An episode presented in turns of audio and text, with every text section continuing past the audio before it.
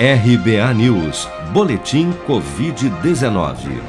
Dados do Ministério da Saúde apontam que nas últimas 24 horas, 27.527 novos casos de Covid-19 foram reportados pelas secretarias estaduais de saúde até a tarde desta quinta-feira. No total, já são mais de 21 milhões de diagnósticos confirmados de infecção pelo novo coronavírus desde fevereiro do ano passado. Somente de quarta para quinta-feira foram registrados mais 627 novos óbitos por Covid-19, elevando para 596.749 o total de mortos pela contaminação no país. Segundo as estimativas do governo, cerca de 95% daqueles que contraíram a doença já se recuperaram enquanto 405.185 pessoas, ou 1,9% do total de infectados, seguem internadas ou em acompanhamento em todo o país por infecção pelo novo coronavírus.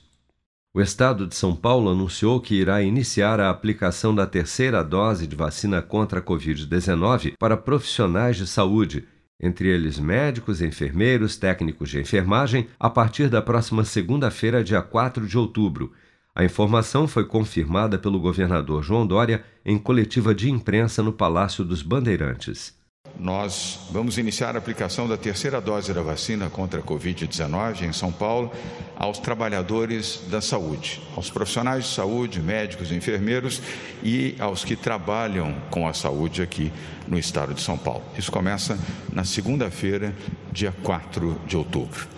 para reforçar ainda mais a imunidade de quem está na linha de frente no combate à pandemia, a dose de reforço será aplicada em um milhão de profissionais da saúde no estado de São Paulo.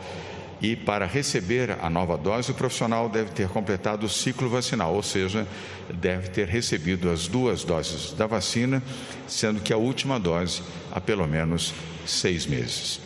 Até a noite desta quinta-feira, 146.664.908 pessoas, ou 69,3% da população do país, já haviam recebido a primeira dose de vacina contra a Covid-19, sendo que destas, 91.430.204, ou 43,2% dos habitantes do Brasil, já foram imunizados com a segunda dose ou dose única contra a doença com produção de Bárbara Couto, de Brasília, Flávio Carpes.